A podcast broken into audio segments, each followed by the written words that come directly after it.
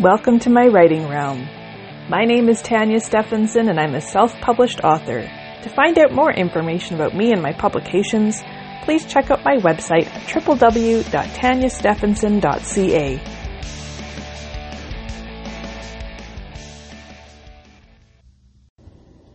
Episode 20. When this is released, it will be officially the last day of NaNoWriMo of 2021. How did you do? Well, overall, my progress has been a roller coaster.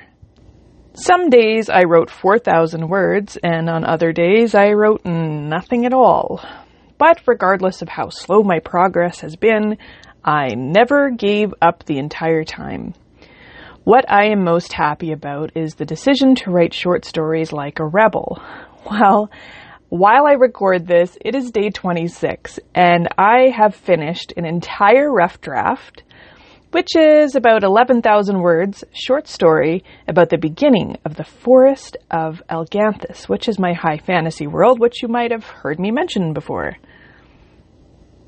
I also planned three podcast episodes and started five other short stories. Now, that wasn't my original plan to start that many stories and not finish them. And also, the podcast episodes, maybe I should have included them in my nano count, but as I was kind of considering the fact that all of these short stories were being included in my nano word count, I decided I would also include the podcast planning in the word count. Don't know if it was the right decision or not. I trusted my, my instincts, and at no point did I feel completely stressed out or unable to write anything, which I have felt in other years. If I ever stalled out on a story and had no ideas for my current projects, I simply started a new one to keep the creative juices flowing. And you know what? It kind of worked. I absolutely loved working on more than one project at one time.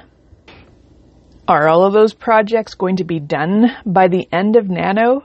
Absolutely not. But I got more words done.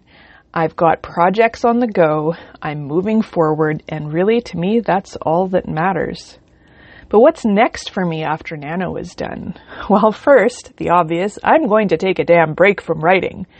December for me is going to be a time to spend with family, get some rest, and it will also be time for reflection on my author business so far and make plans and set goals for 2022.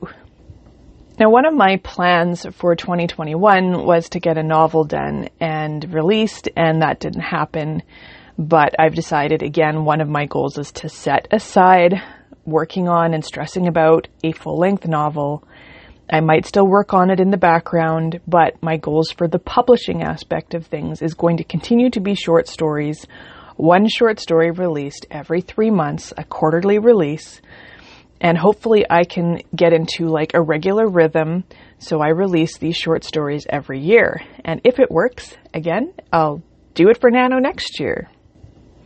So after my rest, reflection, goal setting, and family time, I'm going to work on documenting any remaining expenses and income for my author business because let's face it, come February next year in February 2022, I'm going to have to make sure I'm all ready for my income tax. I do all of my income tax income tax filing myself.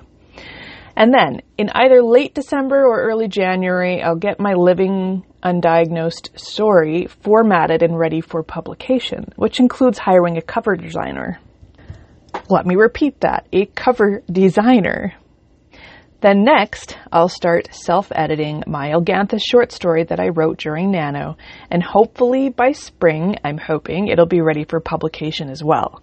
So if I can get my Living Undiagnosed short story ready for January, that will give me two and a half to three months to get my, my Elganthus short story ready and in the meantime, while I'm waiting for the editing and, and peer edits and stuff like that to come back, I can also be working on the next short story that I want to release three months after that.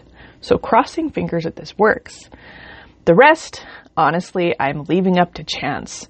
And whatever I, whatever goals I make for 2022, I'll try my best to achieve those goals. Now, one thing that I am concerned about is my podcast. Now, my goal with this podcast was to uh, make my life a little bit easier.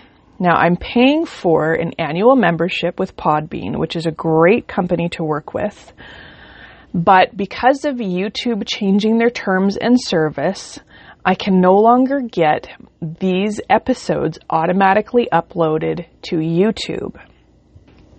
However, this was one of my biggest selling points for joining Podbean and getting a paid account is that my episodes automatically go to YouTube, which saves me a ton of time. I don't have to sit there, record a video, edit it, and upload it and do all the descriptions and everything. I can record my podcast directly on my phone, do all the editing on the phone, do the description, and schedule the upload directly from my phone app and then all I have to do is make my YouTube thumbnail design.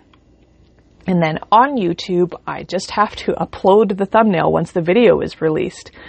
But lately, I've been finding that my po- my podcast episodes are not automatically uploading to YouTube anymore.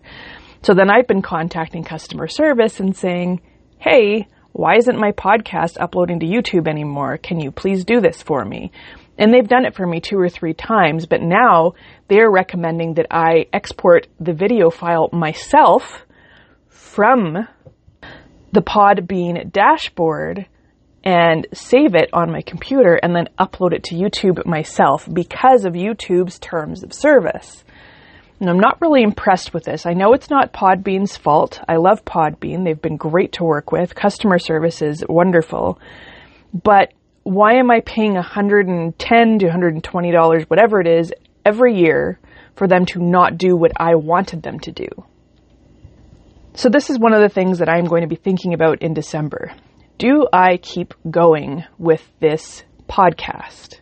I'm really interested in your feedback. Do you find these podcast episodes, whether you're listening to it on Podbean or you're listening to it on YouTube, do you find that these are valuable? Or should I just forget about the podcast and go straight with sticking with YouTube? Thanks for listening to that. All right, today's writing prompt is simple.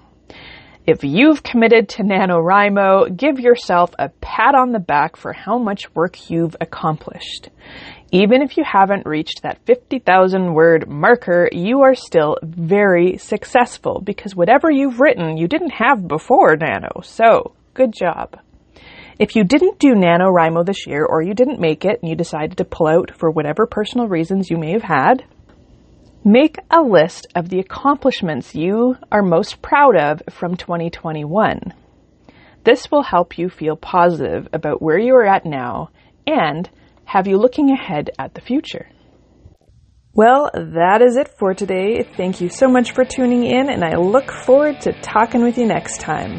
Have a great day, afternoon, evening, night, or whatever, and happy writing.